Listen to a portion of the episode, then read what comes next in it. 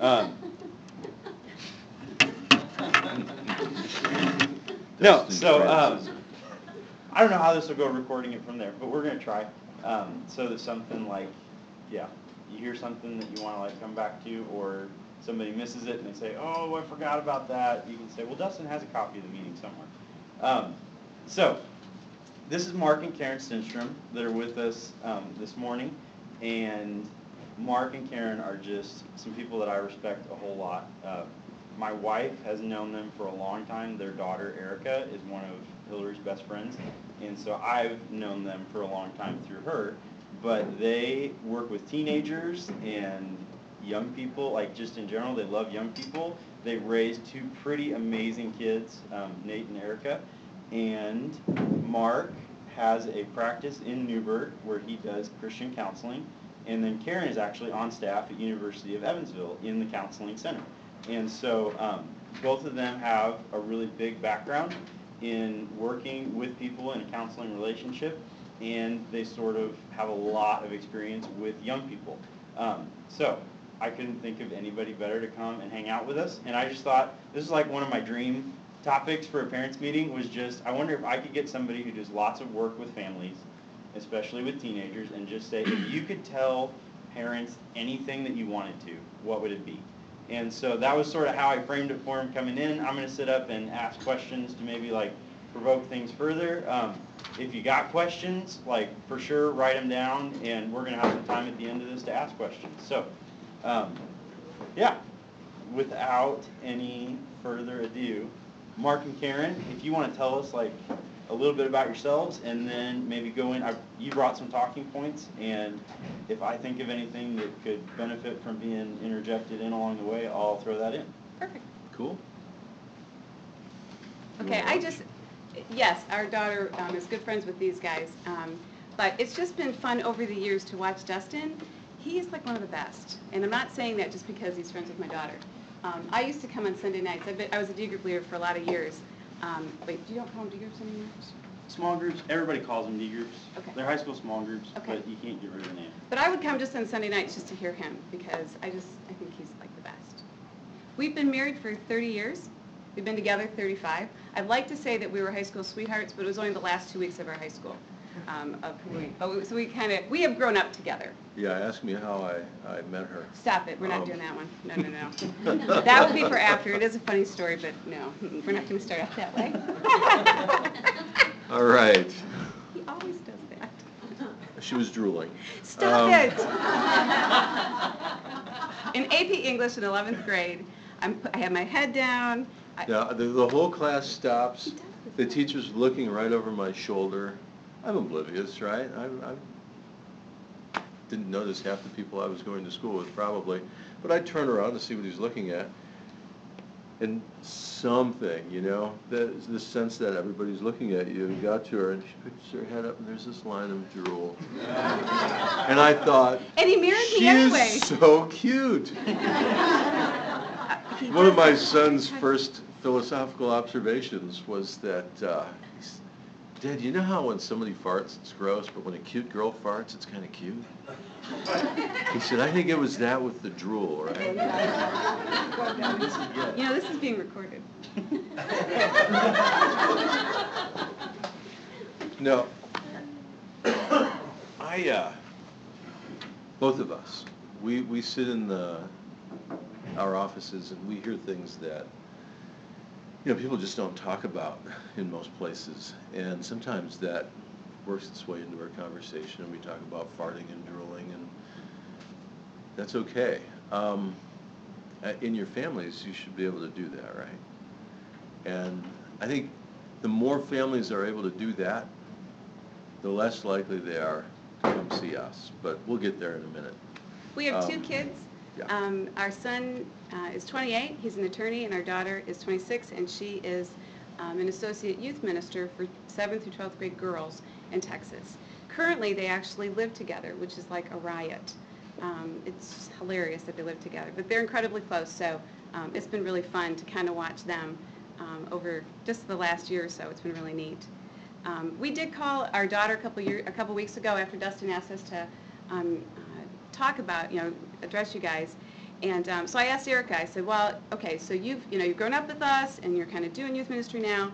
What do you, what would you, what would you want to communicate? What do you think that, you know, what did we do that, you know, you're seeing that is important? And she said, um, get in your kids' business. She, that's one thing that she has really seen is just get in your kids' business. Um, she said that people, what, what she's learned and, and what we have seen too, um, we're so afraid that we're going to offend our kids. We're so afraid that we're going to maybe, you know, say something that might not be, you know, either PC or, you know what, that's our job as parents, you know? I just, I just heard that Kelly Ripa um, just said, did you guys see this like last week? She said, she's got almost three teenage kids, but her daughter, um, she said, "Sh- I don't, she doesn't need to be my friend. I don't need her to be my friend. I'm her mom. You know, I don't need to be best friends with her. And that's one thing that Erica has always said. Um, and, and, and she sees it now too. You know, don't be your, try not, don't be your kid's best friend. That's not what, that's not what our job is supposed to. Our job is supposed to be the parent. I have other friends that I can go to. They're supposed to have other friends. Eventually, you know, you can they you can become incredibly great friends, and we feel that way about our kids. You know, he is up Mhm. late talking to our kids. I go to bed. Um, but you know, it's just one of those things where don't be their best friend. That's one of the things that Erica said too, was, um, so it didn't matter how- how late I stayed out. I knew you were gonna be sitting there in your chair, reading a book, waiting for me to talk about my night.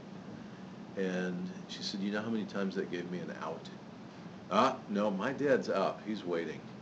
And, you know, she had a rough night, she'd walk in and plop down and we'd talk about it.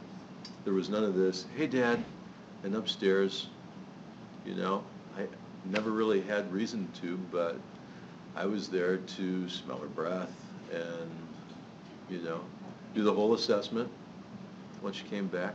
But, uh, And we tag teamed it because I, I mean, we didn't, their, I think their curfew was probably like eleven thirty or something, which was just late for me. But, you know, we just kind of tag teamed it. He didn't mind staying up late to do that. Um, the other thing that, that she has actually found too is, um, there are times when she gets phone calls, I'll never forget the first couple of weeks, hey Becky, first couple of weeks that she, um, first couple of months that she was uh, doing youth ministry, she calls me, she says, Mom, seriously, what am I going to do? A mom called her and said, my daughter refuses to wear a bra. What do you, make sure you talk to her and tell her that she's got to wear a bra. She's like, Mom, what do I even say to that? What do I even say? So be the parent. don't, don't ask these guys to do that kind of stuff. Just don't, you know, Yeah. just be the parent. Just step in. I'll say But- no to that one. Exactly, yeah, yeah. The thing is, we're probably here talking to the twenty people who least need to be Exactly, and we You know We, that. we know that, so, um, The other. forgive us if we're saying things that are kind of obvious, but. And the other thing that Erica said too, and, and I'm seeing it even at the university, um, take your kids' phones at night. There's no reason that they really need to have their phones, you know, at night. Um, there's, at least in Texas where um, she's at, there's a huge prostitution ring going on via telephones. And um, I think that in, in the high schools that she works in. So I, I would just say take your phones. There's really no reason for them to even be on their phone later at night. And it really just kind of shows that you're going to do random checks. You're going to look at um, what they're what they're doing. And again, it's sort of like the same thing. If she knew her dad was waiting up for her, if if your kids know that you might be looking at their phone, and you should be looking at your phone if you're paying for it, um, then it might just kind of deter something. Some of the social media, I've just recently found out about Yik Yak. You guys know about that? Worst social media ever. It's an, do you guys know what that is? It's um, it's I mean it's terrible, isn't it? It's an anonymous, kind of like anonymous Twitter. Anybody can post anything. It's all anonymous. And then like certain, you can delete it if five people kind of look at it. I don't really, I don't understand it. I don't even want to get on it. At least at the university, I don't even want to get on it. It's terrible. But it's a lot of bullying goes on. So that way, you know, if you even know that your kids, do you know if your kids are doing yik yak? Those are the questions you need to be asking. I, I'm, I was shocked. Yeah, and the, your kids' bedrooms don't need to be a multimedia center. Keep media in places now. There are parents who are just outraged that we would suggest that you get in their business to that extent, but about half the teenage boys that I see now, and about a quarter of the guys that I see are coming into my office with problems related to pornography or uh, just inappropriate sexual behavior of one sort or another. And then you find out that these kids have been looking at porn on a regular basis from fifth grade on, fourth grade. Um, Yeah, the average age of exposure to pornography when I was a kid was something like thirteen point eight years. Now it's, isn't it nine and a half? Nine and a half years old. Um, they're still asexual, and so we're seeing like a progression that we never could have anticipated 20 years ago, because kids get in, the, the sexual centers of the brain aren't even developed yet, makes this huge impact on them. And then they, they spend the next 10 years trying to process that. Um, Yeah. Keep the televisions, keep the computers, keep the phones out of your kids' rooms, take them at night. It helps them sleep.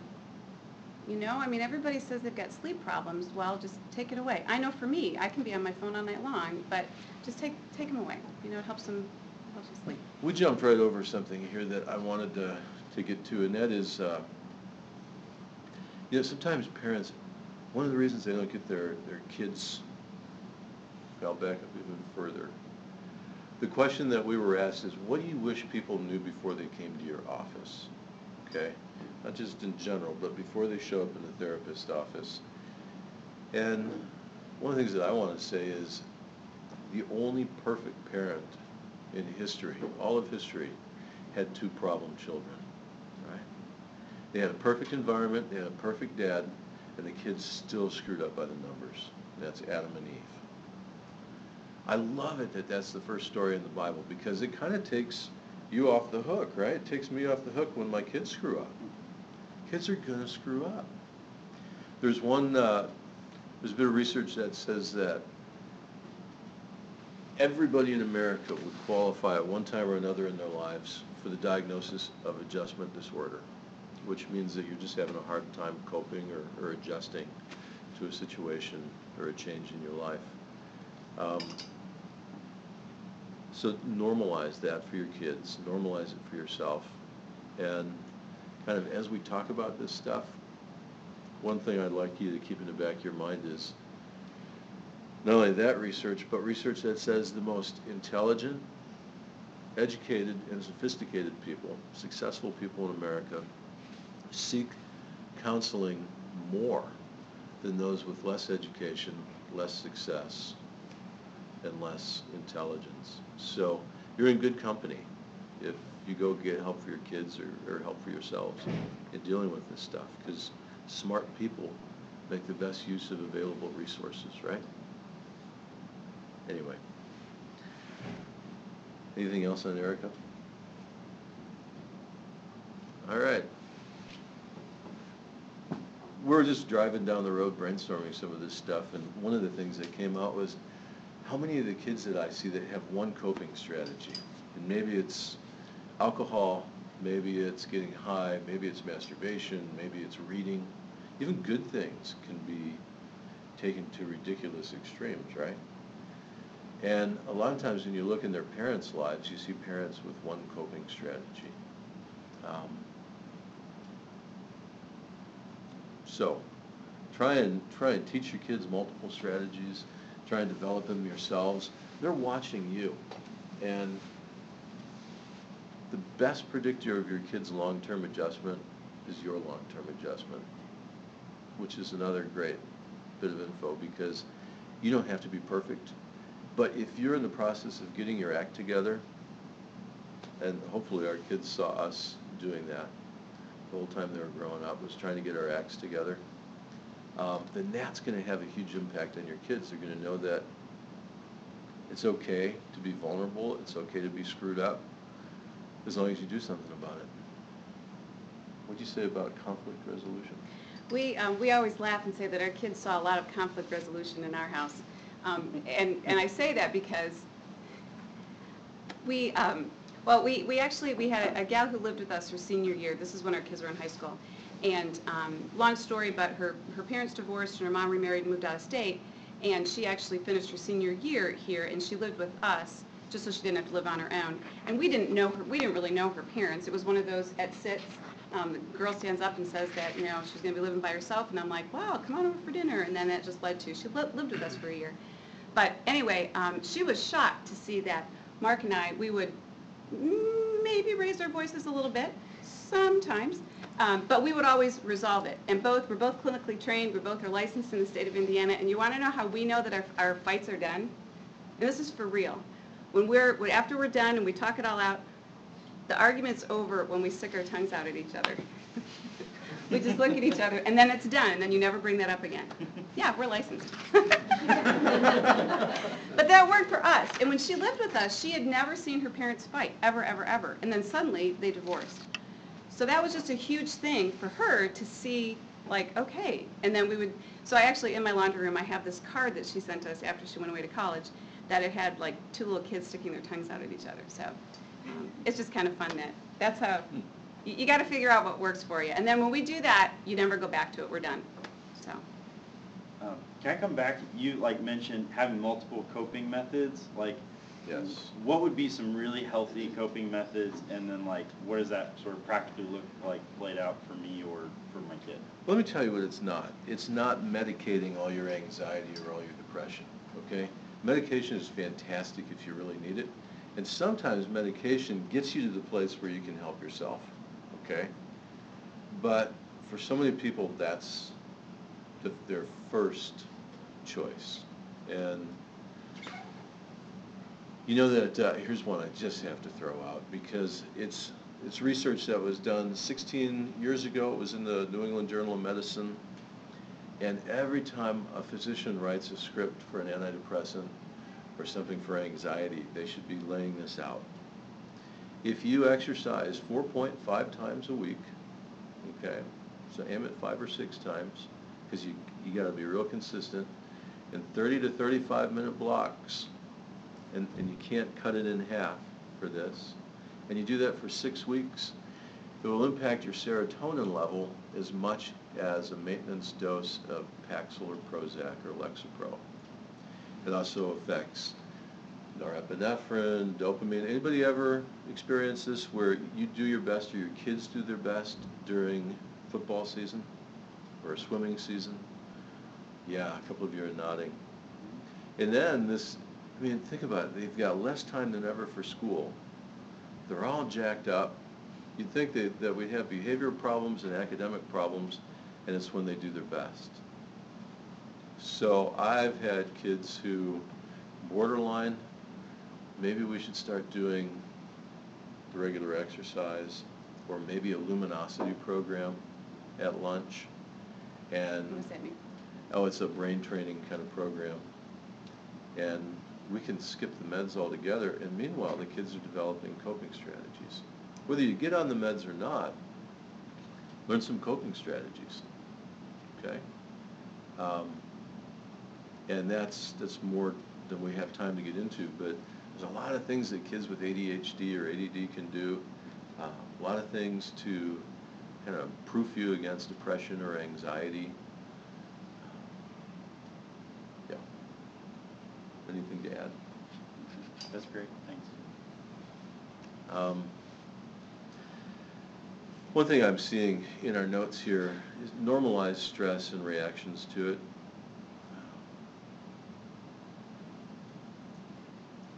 Like, it's okay to be stressed? Yeah, it's, and some, and it's okay to be anxious.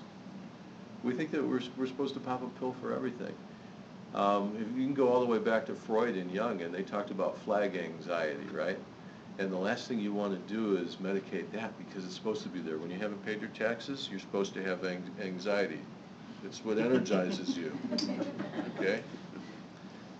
Um, Life is hard. Um, deal with it. Don't, don't medicate unless you really need it. Here's the other thing I would say. Um, I get kids that I test for ADD and ADHD, and I can't tell that they've ever had it. Okay? But they've been on medication for four or five, eight, ten years. And there's all sorts of other things that could have been done. Um, So when you say deal with it, like what, like what do you mean? Well, I guess first, I mean, you know, Are, are your kids seeing you deal with it, or are they seeing you popping a lot of pills, or taking the edge off every night with some alcohol? Um, do you just shut down in channel surf, you know, after a rough day? Um, Yeah, So what does it look like to positively deal with stress, like in a way that models that for your kids? right. Because I think they're, they lack what those positive coping strategies are. And so what they do resort to is, I need alcohol, or I need to do self-harm, or I jump into like social media world and escape everything else. Like, Yeah. what are positive ways, like, that you can say, this is how our family deals with stress and anxiety? Sometimes it means just sitting down on the couch next to each other, you know, it, and, and just sitting there and talking. I mean, so often, you know, I mean, I, I sit at the university where kids haven't really had a conversation with their parents in a really long time. And sometimes just sitting down and then just maybe talking about it. Driving in a car, I used to love driving in the car, carpooling with the kids, just because uh, y- you're not looking at each other, you're just sitting there driving. And, um, and sometimes some- there's some of the best conversations. You just gotta be actively involved. You gotta really sit on the couch with them um, and kind of talk with it. I know that that sounds idealistic, but I think we've just gotten away from that. Mhm. And, and we're, we're, we're, s- and, and and it's true, we're just stimulated all the time um, with electronics and all kinds of things, but sometimes just having that, just sitting there. do stuff with your kids. Yeah, and, and do the same things that they do. When everybody was reading Twilight and, uh, or Harry Potter for that matter, or the Hunger Games, I had so many parents just outraged that their kids would, would want to read that and say, have you read it? No, gosh, no. Read Harry Potter if your kids are into it. Read the Hunger Games. Go to the movies. Um, you know who I see every fall? I see an inordinate number of homeschool kids coming back to me. Okay, not that there's anything wrong with homeschooling, but a lot of kids are homeschooled out of fear. And then they go to college and they freak out. Either the thumb is suddenly off and they go to college and they go crazy because their parents never gave them a chance to learn their own regulation, how to regulate themselves. Or um, they're just freaked out because they've been raised in a household where fear is very much a part of the way we look at the rest of the world. Um, I've had kids that couldn't go to college because I think my ro- my roommate might be getting high, might be a lesbian, might be this. Um, get involved with your kids' lives, not just intrusively, okay, because that's no good. Um, but to understand and to discuss it with them and to help them process things so they don't have to do that on their own. Cool. That make sense? Yeah. Like family dinner might be a really good Oh, way to deal gosh, with. yeah. Absolutely, yeah. Family dinner can be therapy. Yeah. I We- guess I kind of glossed over that, yeah. Guess so. Wait a Which minute, sounds so- family- What is that? Family- Yeah. It sounds so simple. Yeah. But like really just having 30 minutes where everybody sits down and checks in with each other Yeah. is like a really positive coping strategy for life. Absolutely. That was our default position. I mean, during, our kids swim year-round and did other sports as well. Youth group. Um, Super active kids, but we would, I mean, we changed everything in order to maintain uh, family dinner. And then at night, we would, even when they were teenagers, we'd go in at night, lay down next to their bed, they'd come in, uh, and turn the lights off, and we'd pray together, and then we would talk. You know, and it's kind of like riding in the car with the lights out, you're not looking at each other. Uh, Defenses tend to be a low ebb then, you're relaxing, defenses are relaxing, and we had the best conversations. And do you think we wanted to do that every night? Gosh, no. Um, So, stay involved. The other thing that we did, she would go do trips with our daughter and a couple of her friends. I would take my son and his friends camping. Um, you know, just road trips where we found One Horse Gap in southern Illinois and uh, backpacking trips to the point where when they had a, a free weekend in college, my son would call up and say, Dad, And he was involved in everything. He said, you wanna go backpacking? Let's meet up halfway. And we would do that. He was in Alabama, so that was like a significant halfway. Yeah. Yeah. It was just fun that he, he still wants to do that with him. Here's another thing. Um,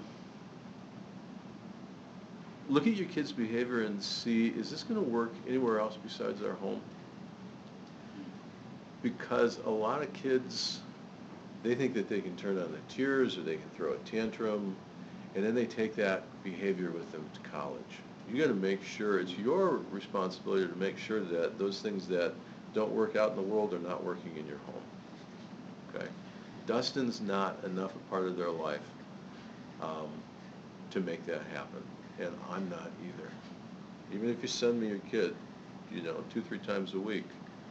Some parents do that. The other thing I want to say. Um, Every once in a while, I'm doing an intake, that, that's that first session with parents, and I leave ninety minutes to two hours, and I, sometimes I just say, whoa, hey, is there anything about this kid you like? Anything? You know? Because by the time they bring him to me, they're just hating on this kid. And I will be willing to see the kid just to get them away from their parents for an hour every week. Okay? And, and oddly enough, the same parent showed up like twenty minutes early. She, she took off, and I'm standing outside playing frisbee with her son, and she's like, I need to see you in your office. I'm not paying you to play frisbee with my kid. Oh, okay. Um, boys especially, they do relationship through activity. That's why those, those camping trips, those backpacking trips are so important. That's why this kid will come in, get a great relationship. He will save things up. So that, and as soon as he walks in, shuts the door, he's like, let me tell you about it. But when they come in and they're stuck, take them out and throw the frisbee around. Take them out and do something. Um, yeah, but back to that, is there anything about this kid you like? We've done this in our relationship. Uh, When I was in grad school, she did not want to be in Southern California. She did not want to be going back to work. She's been a full-time mom, and the two of us were in this mode. And for the first time in my life, I was starting to carry a grudge. I'm the guy that gets in a fight with his best friend and walks out the next day and goes, Dave, how you doing? Boom! Right? I was holding the grudge for the first time. And I ran into Philippians 4, 8, which says, Finally, my brethren, if there's anything of excellence or worthy of praise, and it goes on. But the bottom line is, let your mind dwell on these things. Put your, this is where you establish your, your camp. And so I started keeping notes every day for a couple weeks about what was right about my wife, what was good about her, what I enjoyed about her, her excellent character. And it made it so much easier to not engage with her. You know, anybody ever just want to fight with your spouse? You're just really irritated feel good to just have at it. And I didn't engage, and she said, what's wrong with you? Okay? And I told her what I'd been doing, and she started doing the same thing. And it changed everything in our relationship. Do that with your kids. When they are least lovable is when you need to start making that daily entry. What about them do I like? What about them? And then share those things with them, not every day. Um, because it's hard to correct their behavior if, I mean, if they don't like you, if you don't like them, the punishment is not nearly as impactful, and the praise, you know, will seem forced and canned. So catch them being good. That's your job as a parent. He was great at that. He was always so good about just catching the kids doing something well. Um, I sat, I sat in my office this week and I was just, I mean, physically ill. Um, a student had to withdraw and um, had to go home and the parent came from out of state.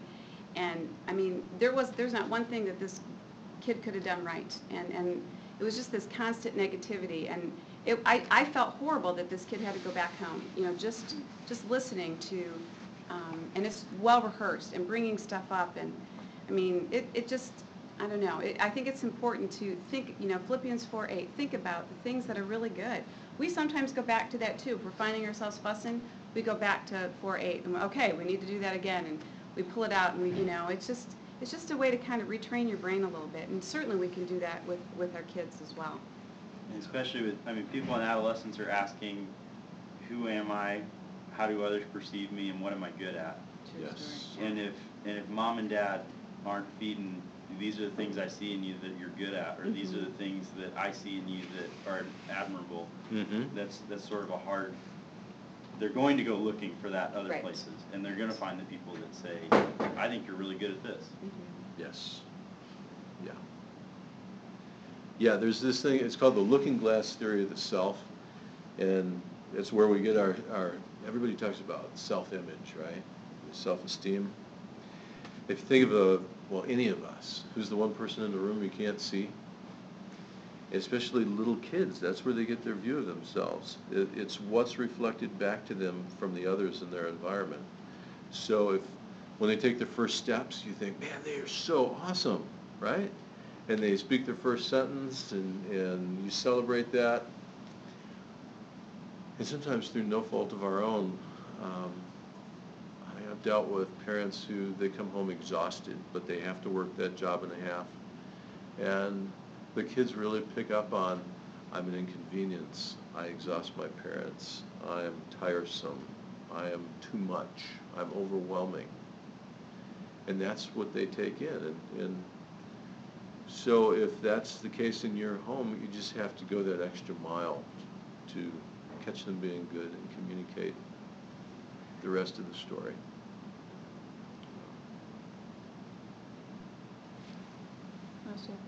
Um, well, I had a question. You, you described like, not just the sitting down and talking, but like, I mean, praying with your kids at night, even to their teenage years. Like, I think a lot of parents would say like, what the heck? Like, my kid would, you know, it's just like, I try to go there or, and it's like, no, no, no, not my, like, but you, you made a comment to me once we were having dinner and you just said, you know, like, I understand to a certain extent where parents tell me, like, I can't do a Bible study with my kids or pray with my kids. But you said your experience was just their entire life, whenever somebody would bring up something that was hard, their response was, well, then let's pray about it. And they just, you guys really modeled that when life is hard, when we need help with stuff, our first place we turn is to Jesus and we pray. And so, you know, what are some of those other ways that like practically living out, like how does spirituality inject itself into time with my kids in a way that lets you have those spiritual moments that a lot of parents want with their kids, but it feels like we don't know how to. It can't be an add-on, okay? It's gotta be who you are. Um, you can't get your kids to think integratively, you can't get your kids to process things spiritually if you don't. You know? Um, I know of no other area in life where that is so important. So, if you want your kids to be in the Word, if you want them to think godly thoughts, if you want them to pray when they're in crisis, what are you doing? And I think, I think too, what Desmond was saying before about, um, I didn't grow up in a Christian home. I grew up um, in a Catholic home. And Hmm. for me, uh, I, I mean, I didn't even know who, really, I went to Mass six times a week, and, it- and it was super important growing up. Um, But it wasn't until I was 22 that I actually accepted Christ as my Savior. So um, I, th- I think for me, I wanted to do it differently. I knew that, um, and, and we got involved in a church and um, just kind of got involved. It was really, really fun for me to teach my kids Bible stories because I never heard them. So when my kids were little, you know, I was, it was really fun. I really enjoyed that. And then we just kind of continued with that, I think. But I had to get, I had to be interested in knowing what the Word said. And, because I, I did feel it was my job to teach them. Way back in the day, um, She'd read the children's Bible stories Oh, I at loved night. it. And, and sometimes if I wasn't there and I showed up, she'd say, do you know what? And, and. I didn't mean, know these stories. She was stories. excited about this stuff, right? Because she was hearing it for the first time. It was great. And I just found, I found different ways um, to, you know, back in the day, focus on the family, and you listen to Dr. Dobson, and, you know, that I, I found ways to figure out how I had to teach my kids. I did feel it was my job. We did not homeschool our kids, but I felt it was my job from a spiritual perspective that, well, it was my job too to learn on my own, so. You're establishing the norm. Um, Yeah. That's like we tell young, or parents of young children, if you're involved in things right from the start, it's gonna be normal for them and your friends to see you at school. If you just decide to show up during their senior year for everything at school, you're gonna freak them out, okay? So get involved early and stay involved. Well, and I think too, um, how we kind of got involved in, in church and youth ministry is, we moved here when our kids were in fourth and sixth grade. We moved here from Los Angeles, and um, it was just really hard for Nate to kind of jump in, and um, he said, when we found out he was moving to Indiana, he's like, great, of all sports, I'm worst at basketball, and we're moving to Indiana. So, I mean, he was just struggling all over the place, so he just had kind of a hard time kind of connecting, or he felt it was just like, the whole thing was overwhelming. So that's when Mark kind of jumped in, and, in middle school, he, that's when he became a small group leader, just like, okay, if we're, if I'm going to Access, you're going to Access, you know, and we just kind of made it like, that's just what we do. You And I just hate show up. basketball. I, I grew up in Michigan, and in the winter it was basketball or hockey, and I'd much rather play hockey, but I bought a basketball when we moved here. Um, Yeah, don't just dump on the On him. church or Dustin. And, I mean, I know you guys know this, I mean, you're all the involved people, right? Um, It's gonna take Dustin quite a while to establish the type of relationship he needs to really speak into your kids' lives and for them to respond. Okay, that's another thing I want you to know when you send your kid to a therapist. Um, It takes quite a while to establish the right relationship with your kids sometimes. They might like me right from the start, they may not, but for them to, you know, look forward to the session and come with things saved up and actually respond to what we say, that's, that happens in the context of a relationship. Relationships take time, okay? For you guys and for us as well. Um, Here's a question I think is just an interesting one, like, what does every teenager need to know about their parents? Sort of like how their parents are coming at the world, how their parents are coming at, like, a relationship with them, like, what do teens just not get? What's lost in translation from, this is what mom and dad live in, like, in regards to, like, their life with me, that they just don't sink in, and how can parents like help communicate that to maybe create some like empathy going either? And then I'm gonna ask the other question in just a minute. What do you, what do parents not know about what's going on with their teen? Can I say my, two? What, what we did when they were toddlers and then again as teenagers, we, kids want to know two things. Do you love me and can I have my own way? Yes, I love you and no, you cannot have your own way. So, and I think if you kind of, you know, leave it at that, um, I mean, that simplifies it and I know that sounds super, you know, rudimentary, but it kind of is that way. You know, I'm the parent and I'm gonna, you know, yes, I love you and you're not gonna have your way and everything. Exactly. And, you know, what does it mean to love your kids? It- Do you, uh, what what do the kids need to know about us and what do they need to see us doing? Do you walk humbly before your God? Okay?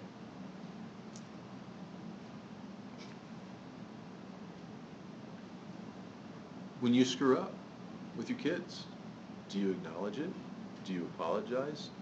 Do they see that happening between you and your spouse?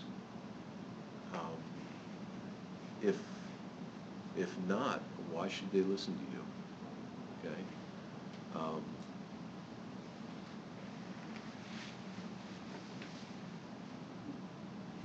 Um, okay. I don't know why that got me, but I think I, I, as, as we were driving here, we had a list of all these things, and I thought, um, I wouldn't listen to a lot of the parents that I run into, okay? They're arrogant, they're, um, they're divorced from their kids' reality, they want somebody to just fix their kids, they're, they've got a, a laundry list of what's wrong with their kids that they show up with. Um,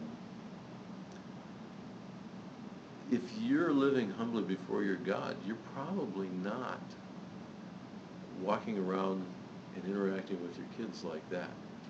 are you?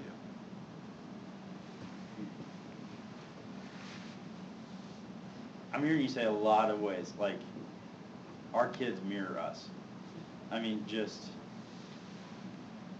what they see is what they do. Mm-hmm. And whether they perceive that or not, my wife read a blog post the other day, like, just a lady had lost her voice.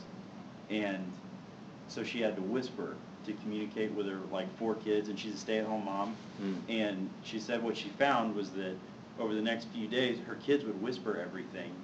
And like they knew that mom was so like defeated and sick and tired that like the two oldest like figured out how to fix their fights. Um, because they knew that mom couldn't like handle that right now. And she just said what she realized after three days of being a quiet person, that her house was quiet. And normally her house is loud and full of screaming and fighting. And she said, like, I'm a loud and yelling person. Mm. And she said, you know, I just had to stop and say, oh my That's gosh, neat. when I quieted down, my whole family quieted down. And so I, I'm just hearing you say a lot of things like what we demonstrate, you know, I'm stressed. I think all of us would feel stressed a lot. Um, you know, and you have stress going on in your life that your kids have no idea what that looks like. But how you choose to like show that you're stressed and how you're dealing with it and walking through it gives them a template to say, okay, when I'm stressed and when I'm crazy, this is what it looks like. I have a person that I talk to about it and what it looks like to go through it. And so I, I just, Yes. it'd be really cool if there was a formula that just showed you what that looks like, but I'm not hearing the magic answer. No. Um, Yeah, health is the ability to respond to a, a, a wide variety of insults, right? I mean, broken bones, uh, bacteria, disease, and it's the same with mental health, right? And do your kids see a variety of responses to a variety of difficulties?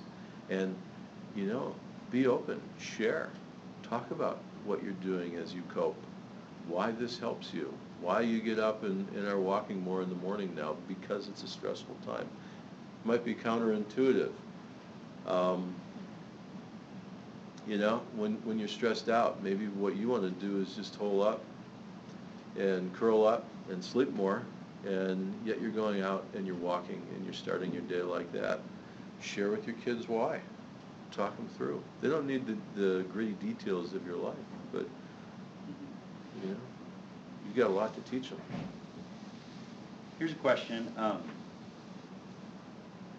parents know their kids better than anybody else. And they know sort of like when something's not right. At what point do you say, okay, we need to talk to somebody outside the home? Or like, you know, what are sort of some markers that are red flags that say, okay, this is like, something's not right here? And then what's the process look like for trying to engage somebody else in the process of getting healthy? Does that make sense? Yeah, yeah. Um, well, obviously, if you're worried about your kid's safety, um, or worried about anybody else's safety as, you know, as a result of how your kid's dealing with things, then, um, sit down, talk to them, and get them help. Um, It's really sad when, when you hear from somebody, I've been called into churches and, and met with youth groups and, um, it's when I started reading Everyone Poops to youth groups. Um, we had a girl who killed herself and a lot of people knew how, how bad off she was, but nobody would talk about it. And, um, so you sit down, you read them this silly book, Everyone Poops, and say, you know what, and everybody deals with depression and anxiety and feels overwhelmed, and nobody talks about it. And we need to. Um, normalize it.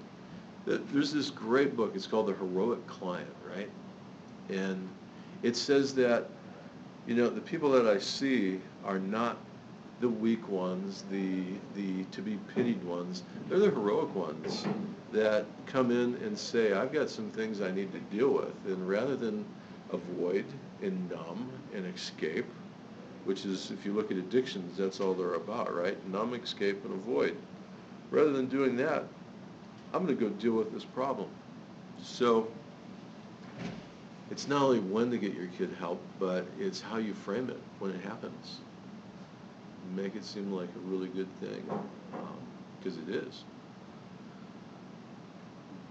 Well, I want to open it up and have some time for just question and answers. Um, If you have anything you'd like to ask, go for it.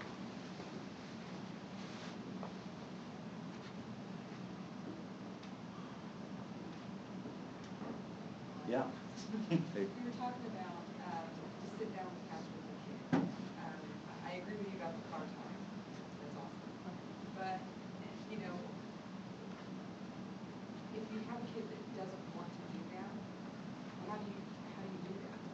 Do it anyway. So you make them sit there. Or, or you go for a walk, that, or you, or you, or you go for a walk, you know? You, you do something that would be, that you would be, or, you know, a bike ride, uh, something, just so that they know that you want, they know you're making that investment in them. You know, it could be making dinner together, you know? You figure out how to chop an onion, or something that you're just doing together, that you're spending time.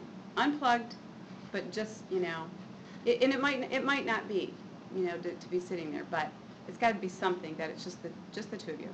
That making the dinner thing, um, and then you say, well, what if they don't wanna make dinner with you? It's not an option, okay? Everybody contributes, is, is a given in our home, right? And you don't get an allowance for contributing. You get an allowance for making sure that we don't have to nag you about your contributions. So you're responsible for dinner once a week and for getting everything that's needed for that dinner. And, um, you know, I might say, uh, I think you're doing stir fry this week because it takes a lot of time to chop all those vegetables. And then I can stand next to you at the counter. I've got my agenda, right? And we're gonna chop vegetables together. And when you keep somebody busy, it's amazing how easy it is to talk to them. Come on, let's wash the car. I don't wanna wash the car. Uh, it's not an option. You drive the car, let's wash the car. Okay? There's all sorts of things you just, Gotta get creative. I know, I know a dad who just catches the ball for his son at the basketball goal. And he just stands at the bottom of it and he gets every rebound for his son. And that's like how he gets time in. And so, you know, just, and he gets to ask questions and in between shots, he gets answers and that's how he gets time with his son. Um, I, I think, that- I think there are a lot of creative ways. Like family board games, like Oh, yeah. if you got kids that can stand to play games, like play games with them. And you get lots of little bits thrown in there in the mix. I know somebody who goes to this church who uh, was worried that his daughter was starting to drift and he said, uh, we're going camping this week. And she said, uh, I don't like camping. And he said, well, that's what we're doing. And they got in the canoe and they went up to Canada and they portaged their way up this series of lakes and they did everything together, right? Um, uh, it just was crazy, he said, and by the end of the week, they were just talking like crazy, and then they had stories to tell together. You have those shared experiences, it's a lot easier to get a conversation going, isn't it? Even if it's stir fry. So what do you do whenever, um, you know, I've, I've been that parent that's driven a bunch of girls around and you hear different things and they don't even realize you're in the car. Which is awesome. It is, it is, it is very awesome. Uh, but what do you do when, when there's other children that you see that, that, that need help, that are in your friends, uh, in your daughter's friend circle, and yet your daughter is saying, don't get involved, mom, don't get involved. What, what advice would you give for an over-involved mom, I guess? Well, if it's a safety issue, you have to be Sure. involved. You know, Yes. if there's any type of self-harm, whatever, it's, you you know, you're like a mandated reporter, you gotta do something about it. Um, I- That's a tough one. If your daughter's saying, you know, Butt out. yeah, um, and maybe that might be appropriate to butt out, you know, if you are over-involved. But I think you know what needs to happen. It might be that, that you have the girl over, it might be that you, you know, maybe model that for your daughter. I'm, I'm not sure, I don't know the situation, but, So we're both praying for her, that was my first option, to say, you know, and then I suggested that she talk with the DEP leader or even Dustin or some things, and I think things have gotten better, but, you know, I, I- just don't know where, as a parent, where my boundaries are without breaking the trust of my daughter and her friend. So, you know, I'm trying to watch from a distance on the Mhm. sidelines, ready to throw the life preserver in, but, you know, you just don't know how and, and when to get involved. right.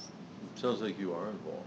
Well, I am. Doing a lot of good probably. things. From the degree from the bench, Mhm. I would like to be in the middle, but, um, you know, I'm not, Maybe your job's from the bench. yeah. Yeah, So, yeah. she knows I'm praying about the situation. I touch base with my daughter about that, uh, on a frequent basis, and she just told me, oh, mom, stop worrying. You know, just by being available, um, you're planting seeds for later on. I can't tell you how many times, I- okay, here's one. She did, uh, three D groups where she took girls from freshman year through senior year. And so now we have this constant stream of girls at our house. It's kind of fun. Um, but sometimes it's a little overwhelming. And, and they just show up, right? They, we, we've come home and found them making omelets in our house. And she would, she- you know, they would eat my dinner all the time if I wasn't home. Um, that wasn't always fun. Um, but we're making out on the couch once, right? And we hear boom, boom, boom, boom, boom. And the sliding glass doors, we look up and there's five faces looking in the window. Oh, jeez. Our kids were gone Uh, Our kids are, our kids are in college and they're friends. Remember Ryan in particular? Anyway, I'd be sitting up late at night. I mean, on the weekends, I'll read until one o'clock in the morning. I love to read. And scared the crap out of me. Just boom, boom, boom on the sliding glass door. And here's, here's this kid looking in. Hey, Mark, can you talk? Sure, come on in, man. So you just have to be available. Yeah, the, what you're doing Years now is later. gonna pay off. Oh, yeah. It's a long game, right? Yeah. Yeah. Just a little curious about, um, how you get through the tug and pull that happens when they're getting ready to, last couple of years in the past, that tug and pull of wanting freedom, but yet not being responsible enough to get it yet. I mean, it's that whole wanting to break away from mom and dad, and how do you, how do you balance all of that? What's the right approach? And- Just that, because sometimes they just get, they're just disrespectful and, you know, um, it can make, it can push your buttons and make you. Shot callers.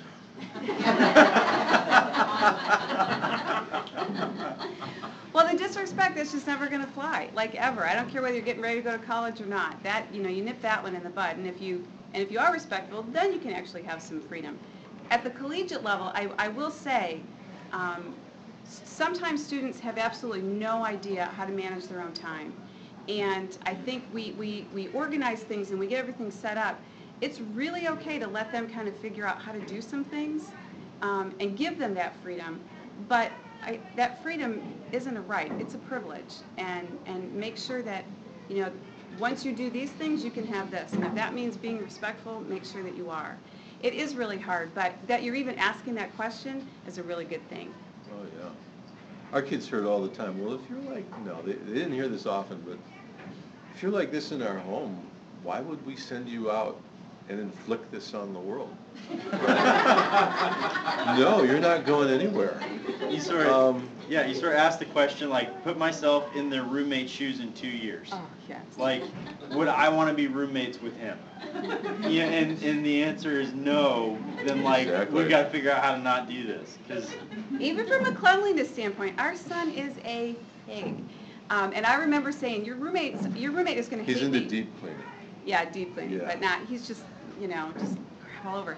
Um, and he's still kinda like that, but he had figured that out with his roommates, you know, he always had to do that. Okay, he's a, he's, he's scattered, he's a mess, but he'll like completely blitz his room once a week, you know, like down the deep cleaning. My daughter just keeps it that way all the time. It was like that when they were kids, like that now. Um, But yeah, why are your kids driving your car, their, your car, if they've never taken it for an oil change? If they've never changed the oil in your driveway? Why are they driving the car if they don't wash it? Why, you know, it's just teaching your kids responsibility and then making sure they know right from the start, this is not your phone, you use my phone, you know, and I'll take it away. And that, that tug of war, the other thing I want parents to know it's normal, it's to be expected, and your kid's not healthy if they're not doing some of that, right? I like it, I, that's spunk and spirit, and it's, it's individuation. It's how we figure out that we're not our parents. Our son was super compliant, I mean, super compliant, I think that's why he's an attorney. Um, There was a time, though, in high school where he actually, and, and kind of inadvertently kind of broke a rule, and we actually celebrated it, because he was just so, like, like, we, we got, I mean, remember, we bought him a breakfast club, I mean, we bought, we were so excited. Our daughter, on the other hand, word, junior year was a tough year for her. Um, she actually, we didn't, her brother went to college, so she's got all eyes on her. Um, she started skipping school a little bit. And uh, I know Becky knows the story. Um, and we didn't know this. We had no idea. So I'm at work and Mark was getting ready to leave and Harrison called the house and said, just wanted to confirm that Erica has an orthodontist appointment at one o'clock today. And he goes, you know what, the calendar's downstairs. Let me, let me check that. He calls me and he says, does Erica have an orthodontist appointment at one? And I said, Mark, she hasn't had braces in a year and a half. I knew that, but I'm wondering, is this a follow-up or something, right? So he calls the school back and says, "There's she doesn't." He, they said, "Yeah, we know." She called and tried to make an excuse, and he said, "Do me a favor, would you check to see what time she has chemistry?" And sure enough, she had chemistry at one o'clock. She had a test, and she just wasn't ready for it. So he then says, "Can I?"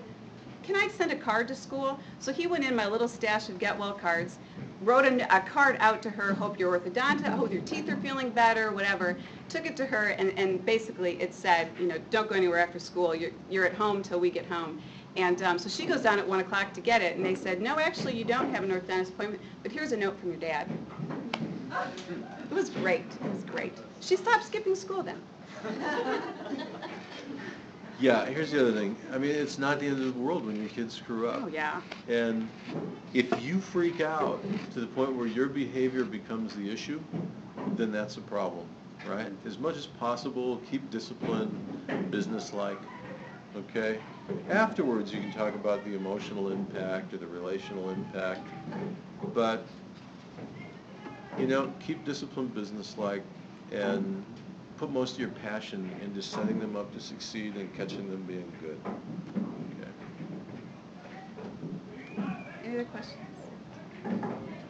Did you ever do a driving contract or anything like that? A driving I've contract? heard people say they've done that. You know, when they start to drive on their own, you have a, you have the parameters written out, of what you expect. what you expect. I mean, just curious, how- if you've heard about that. Um, I've, I've not, actually. I don't, I don't know. A lot of that was, was fluid. The kids knew what we expected.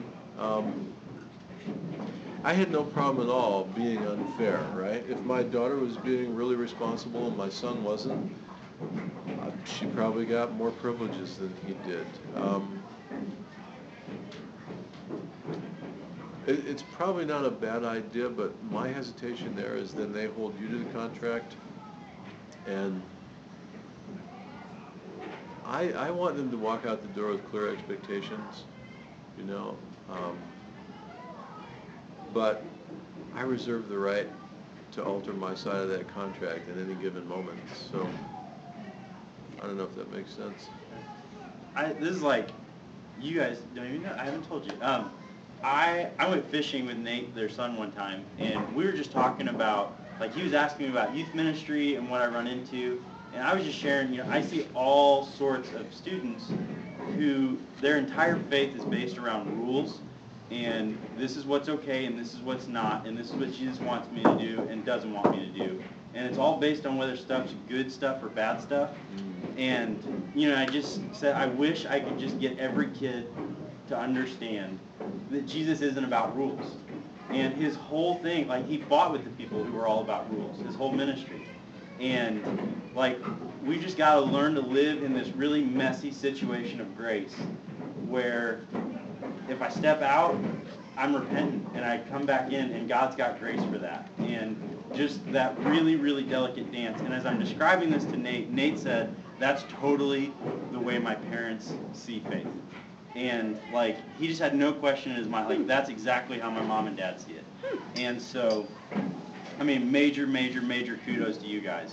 Um, and so, I mean, I hear that and like a contract doesn't sound like it fits with that. Um, And I can do that. I, I like to tell people I cheated with my, my kids. I raised other people's kids for ten years. Um, I had the most hardcore adolescents the state of Michigan could throw at me that weren't in Maxey Boy's detention facility. And it was a token economy and a graduated behavior management system and, and quiet rooms and we can do all that. But I'd rather, all those rules were never a substitute for relationship. You, that's one of the things you guys need to do is, you need to be really tight and have gamed out all the contingencies with each other. Um, because kids will just naturally split. But all the consequences and all the rule keeping and stuff should be reflexive and just automatic so that you can put all your energy into relationship. And does that make sense? Have, that's what I guess I'm saying spiritually is have some disciplines in your life.